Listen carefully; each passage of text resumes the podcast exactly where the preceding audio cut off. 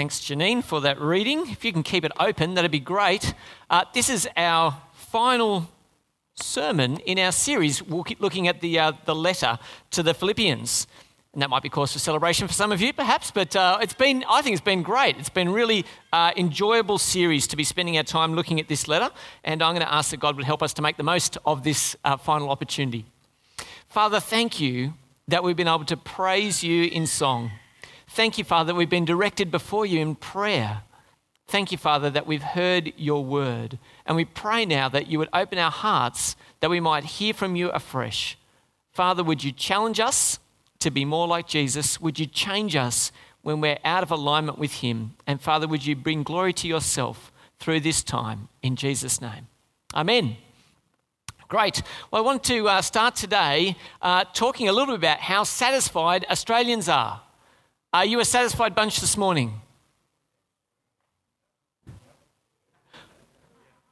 I'm giving you about a 5 out of 10, folks. That's what I'm saying.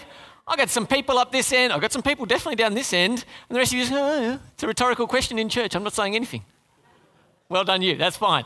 Uh, so, how satisfied are Australians? Well, uh, the, uh, the information on happiness, the information on happiness uh, puts Australia out of uh, seven different things that you add up out of 10 and then get a number out of, however they do these things.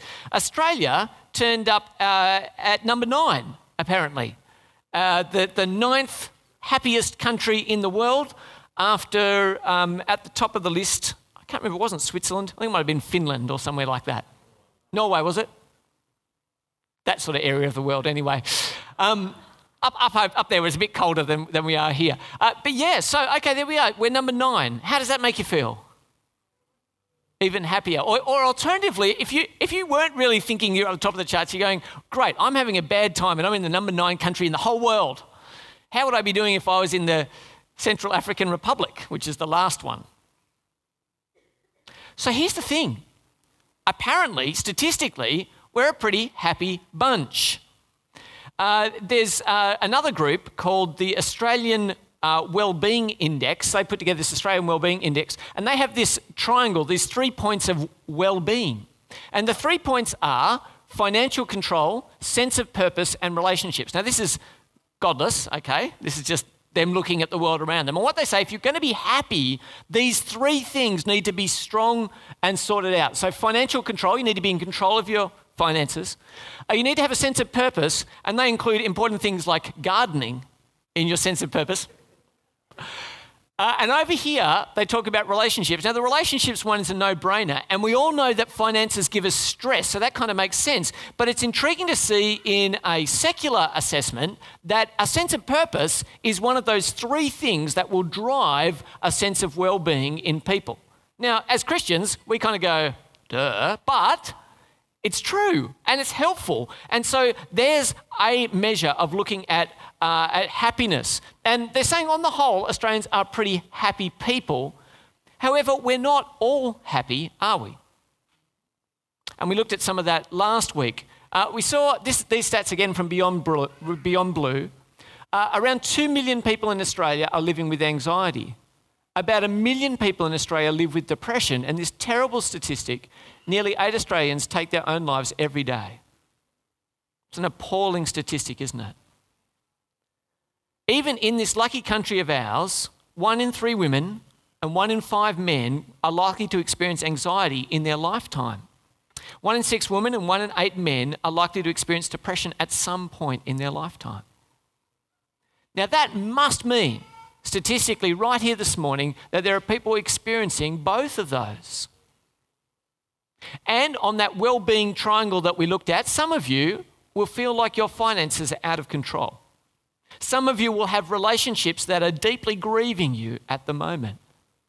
Some of you really will be scrapping about to say, What am I here for? Where is my sense of purpose?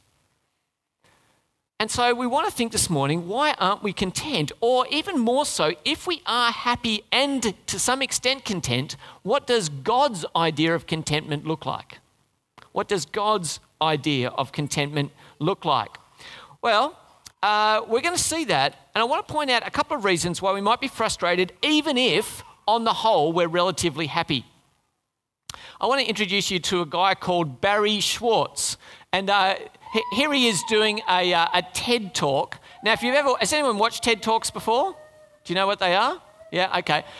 When you're doing a TED talk, typically you've got your suit on and you're looking your best, okay? Barry Schultz is so comfortable in his own skin, he's got shorts on and his favorite t shirt. I just, I absolutely love this guy. So here's, here's Barry, and he's up there doing his TED talk. He, he wrote a book in 2004 called The Paradox of Choice. Has anyone heard of this?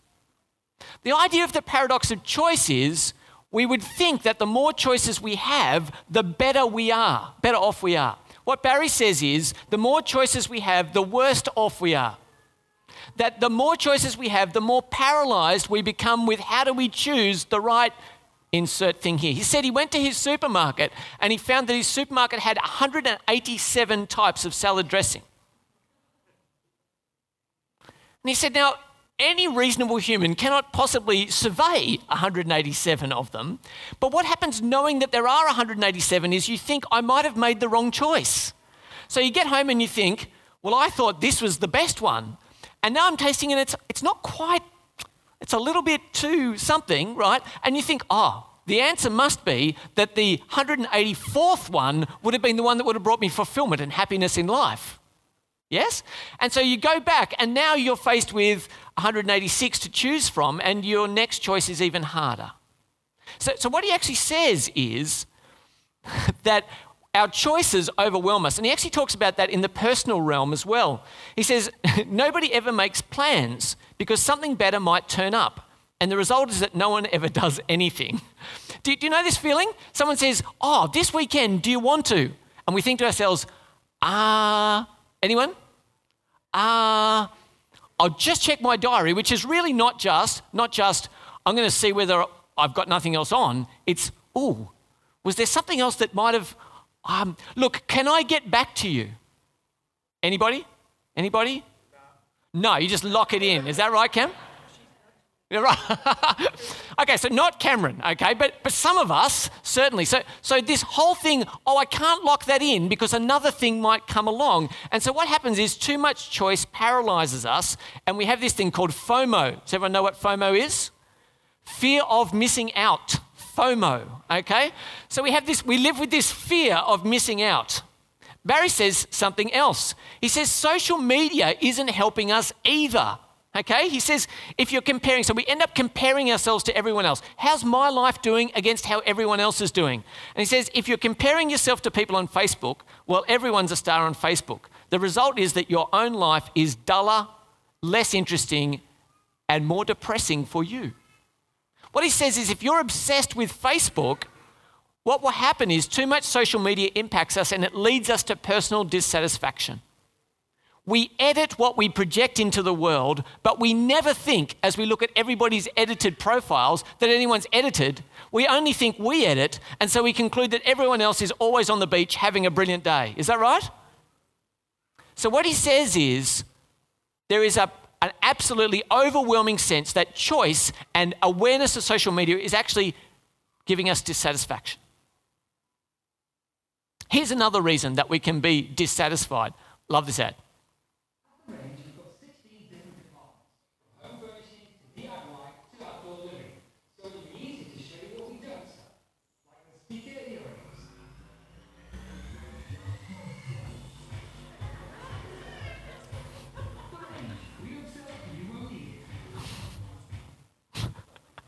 Okay, apart from the fun of that, here's their slogan. Here's their slogan. Here's their slogan.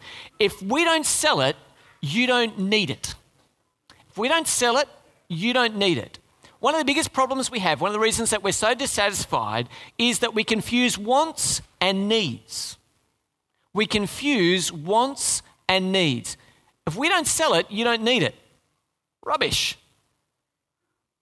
I don't need to go to the range at all. I certainly don't need a speaker earphone, but that, that's okay. Here's the thing our life is constantly mixed up in getting needs confused with wants. Okay, I think, I keep on thinking that what I need is actually, no, no, no, it's actually a want. I don't need a new car unless it's really not working anymore, but how many people replace cars when they're not working?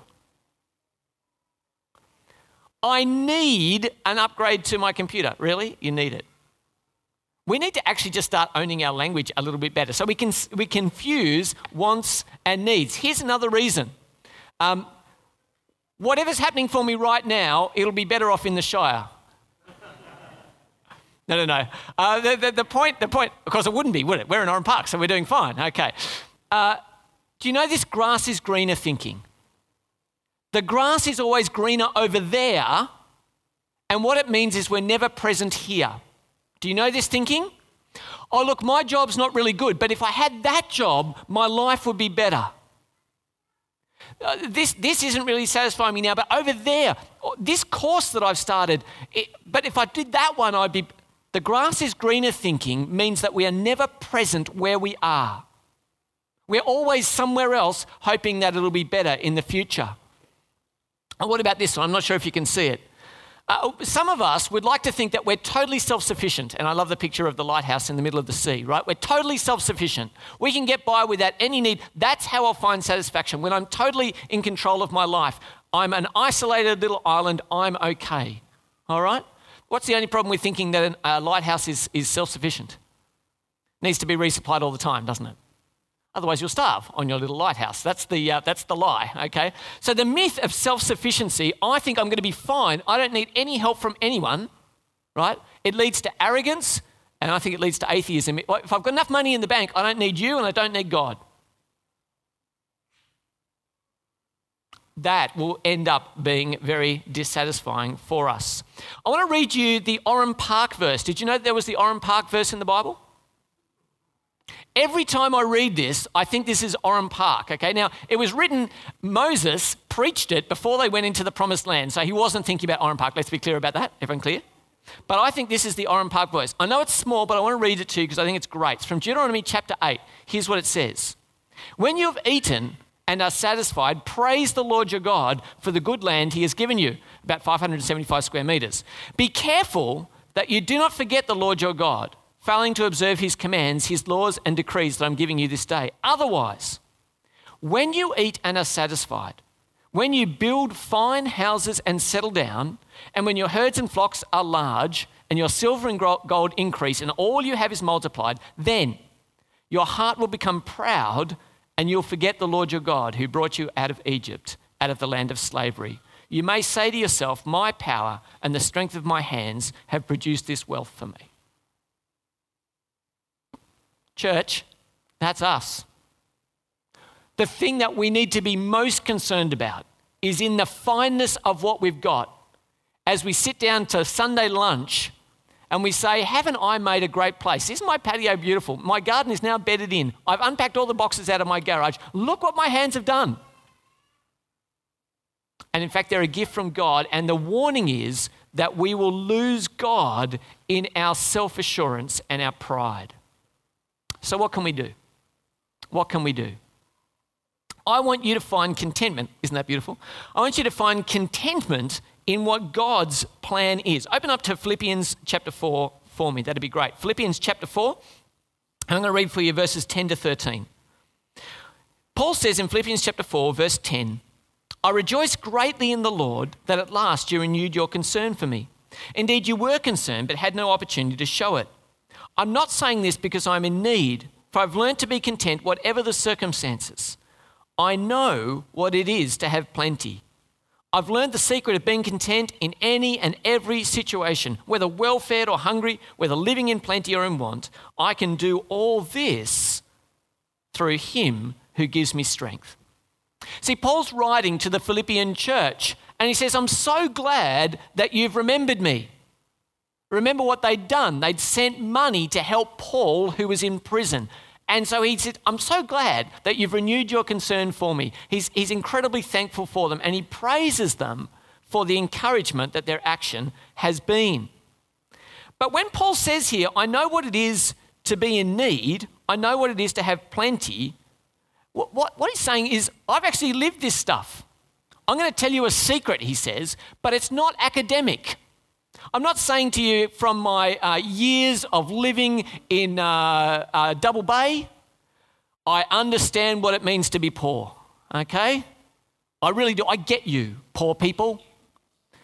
No, no, no. It's not some hypothetical. Paul has been naked. He's been beaten. He's been shipwrecked. He, he knows what it is to suffer and he knows what it is to be in need. And so Paul's information for us today doesn't come from an academic perspective, but I want you to note he actually is giving us something very precious because he says, I know what it is to be in need, and he says, I know what it is to be in plenty. Now, for many of us here, we'll know far more one end of that spectrum than the other. Is that right? Yes. So here's the thing Paul has a secret for us. Secret number one. He has two secrets for us today. Secret number one. He's not afraid to share them. In fact, he wrote them in a letter, so they're not too secret. But here's secret number one. Secret number one is this I can do all this through him who gives me strength. How can I cope with being in need? How can I cope with having enough, being in plenty? He says, I've learnt the secret. I can do all of this through Christ who strengthens me. The answer to contentment in need and in plenty is found in Jesus. So, the first secret that we need to know today is that contentment is for those in Jesus and it's from Jesus. So if you seek contentment any other way, you will in the end come to a place of discontentment. The offer only is available from God. And He says, if you're someone who's in Jesus, then He has power for you. His strength will enable you to find contentment, whether in plenty or in need. So, question today that's the secret. Secret number one find contentment in Jesus and from Jesus. Are you looking to Jesus to be content? Now, at this point, you just sit there in your, in your seat and you think, yeah, of course I am. And I go, really? Because aren't you finding contentment in the next holiday? Haven't you planned the cruise somewhere? Aren't you looking to upgrade this? Aren't you looking to get a new whatever? When I say to you, are you looking for contentment in Jesus? I'm saying, what's the next thing on your horizon that you're hoping for? That's what we're building for. That's what we're hoping will give us the fix. We'll get content. And here, Paul is saying it's from Jesus and in Jesus. So I want to ask you does Jesus ever come into your contentment planning? By saying to Jesus, Jesus, what would you have me do? What are your priorities for my money, my time, my family? Do we ever turn to Jesus and say, actually, Jesus, you're part of my contentment plan? So, given that I've laid it out like that, let me ask you this question Are you looking to Jesus to be content? Now we can think about it. It's interesting that financial, financial things come into uh, both our stresses and also our well being. Being in charge of your finances, they say, will give you a much better chance of feeling well. If you're doing that, they say that you're more than likely to have a budget and have some idea of how much money is going in and going out. How are we doing with that, folks? Don't answer. Some of you are nailing it. Some of you are elbowing your significant other, going, We need to nail that. I want you to see Paul uses accounting language in this second section here, and he uses it in a surprising way. Have a look with me at verses 14 to 19. Yet it was good of you to share in my troubles. Moreover, as you Philippians know, in the early days of your acquaintance with the gospel, when I set out from Macedonia, not one church shared with me in the matter of giving and receiving, except you only. For even when I was in Thessalonica, you sent me aid more than once when I was in need. Not that I desire your gifts, what I desire is that more be credited to your account. I've received full payment, and I have more than enough. I'm amply supplied now that I have received from Epaphroditus the gift you sent. They're a fragrant offering, an acceptable sacrifice pleasing to God. And my God will meet all your needs according to the riches of his glory in Christ Jesus. See, here's the thing. First of all, we see there was something special about the Philippians. They were the only church that helped Paul. And Paul goes, Yes, so thankful for you guys. I love you. And it's not just financial. We've seen all the way through this letter, haven't we, that he genuinely loves them. So he doesn't just love them because they gave him some money. Yes? He loves them. But he says, I love that your love, I love that your love, uh, had practical expression. You were generous towards me and you supplied my needs. He also points out that there's a heavenly ledger. Have a look at verse 17. Not that I desire your gifts. What I desire is that more be credited to your account. Who's got the account? God. And what in God's heavenly ledger he's doing is he goes, I see your generosity, Philippian church, and I count your generosity as a deposit in the heavenly ledger. So what happened? They divested themselves of money. They, they, they didn't have as much money as they had before. But God sees it and He goes, I give you more in your heavenly ledger. And you go, that sounds like some funny accounting, doesn't it? Because all I see is money going out. And Paul is saying, actually, there's a different transaction. There's a spiritual transaction going on. You're supporting the work of the ministry, and God sees it and He credits it to your account. Just so we're 100% clear, it doesn't mean in, that you in heaven will walk around with big bags of cash and you'll be richer than someone else being able to buy a condo closer to the throne. Okay, that, that's not what we're talking about, okay? The rewards of God will be praise and honor in his presence rather than more cash than someone else in the next life, okay? Everyone clear? Good. Okay, good. So there is a heavenly ledger though, and he goes, when you when you act for God, he stores up rewards for you. And then he actually says that this offer is like a fragrant offering to God. Uh, when you go home and have lunch this afternoon and there's a steak on the barbie and you can just smell that smell, do you know the steak smell? Not the sausage smell. Sausage smells pretty good, but the steak smell, something else. Okay, and we go, oh, that's pretty good. Okay, you're getting an idea. In the Old Testament, they had meat sacrifices. Did you know that? And it says that God sees it, it's a, it's a fragrant aroma. Okay? He loves the smell of their offering. I think God likes a barbecue as much as you, which is great. Here's the thing He says, Your generosity comes up before God like a fragrant offering. It pleases God when you are generous to His people. Isn't that beautiful? And so we see here something that we started this letter with that Paul is relating to the Philippians. The Philippians are relating to Paul, and both of them are pointing themselves to Jesus, in which they're finding their great hope. So, why do the Philippians give to Paul? Because they love Jesus. Why does Paul write back to the Philippians to encourage them to keep trusting Jesus? It's all built around the hope that they have in Jesus. Are you ready for secret number two? And the church said, Great, look at that. I knew, I knew you were. Here's, uh, here's secret number two it's in, uh, it's in verse 19. And my God will meet all your needs according to the riches of his glory in Christ Jesus. That's an extraordinary promise, isn't it? My God will meet all of your needs according to his riches of his glory in Christ Jesus. What a beautiful promise.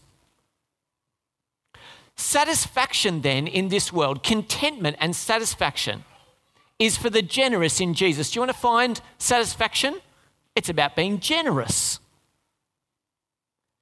And it is from God's generosity. You can rest easy in need or in plenty because you're looking to God's good hand to supply all your needs. So there were times where Paul was beaten up in jail and he said, God, you are supplying for me everything I need today. There are times, I assume, when he was being hosted in Lydia's house in Philippi and they're having a brilliant feast. And he went, As I look around with my friends and this great feast in front of me, he said, God, you're meeting all of my needs according to your riches in glory. The difference was Paul was looking to God to figure out if what he had now was enough.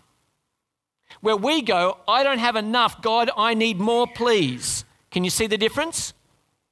Here in my situation, I'm looking to God, Father, do I have enough? versus I don't have enough, Father, I need more. You can see the difference, yes?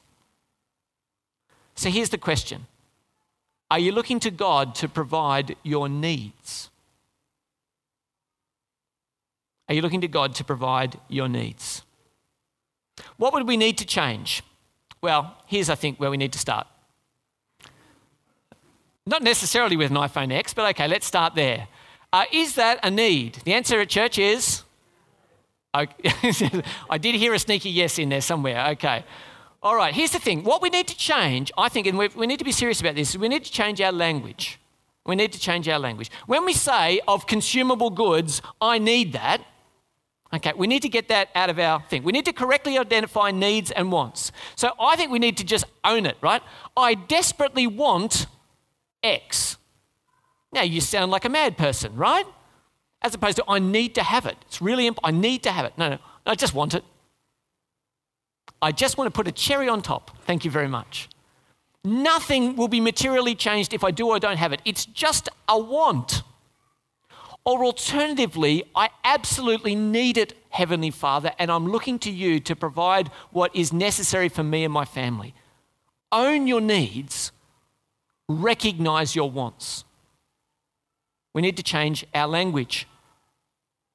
So Paul says, I know what it is to be in need and I know what it is to be to have plenty. I've learned the secret of being content in any or every situation, whether well fed or hungry, whether living in plenty or in want. How can he be satisfied? Because he knows the difference between what he wants and what he needs. Not all wants need to be met. Not all wants need to be met. Your credit card is crying out to you with this piece of information. Not all wants need to be met. Secondly, we need to see where we're seeking.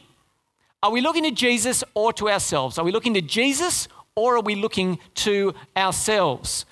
Paul says in Philippians 1:21, he says, "For me to live is Christ and to die is gain." If you're looking to Jesus, he'll make sense of your needs and wants, and you will be far more satisfied if your priority is to say, genuinely, hand on heart, for me to live is Christ, to die is gain. I promise you, everything will find right order after that. If you say, for me to live is to pay off my mortgage and make sure my kids get the best education they can while I'm in the most fulfilling work I have, while I have the best health I have, and my family loves me, then I promise you, you will find disappointment. If you seek Christ first, you will find in him all those other things, as heartbreaking as they are, will find right order because you're seeking Christ first. Only in Jesus is the power to be content. Only in Jesus is the power to be content. And thirdly, for us, I think, I want us to look at our situation. What do you do with abundance? What do you do when you're in a situation of abundance. This beautiful passage from 2 Timothy 6 is worth your reading after church. I won't major on it now, but have a look and look over it again. Here's what Paul says, and I'm going to speak it strongly because he uses the word command twice. Command those who are rich in this present world not to be arrogant or to put their hope in wealth, which is so what? Church? uncertain, but to put their hope in God, who richly provides us with everything for our enjoyment. Command them to do good, to be rich in good deeds, and to be generous and willing to share. In this way, they'll lay up treasure for themselves as a firm foundation for the coming age, so that they may take hold of life that is truly life. Here's the exchange be stingy towards God, and you will not know life that is truly life.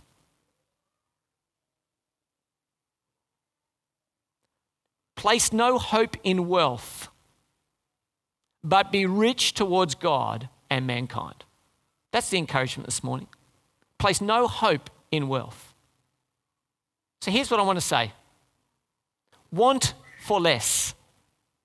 Want for less. You'll be in need for nothing.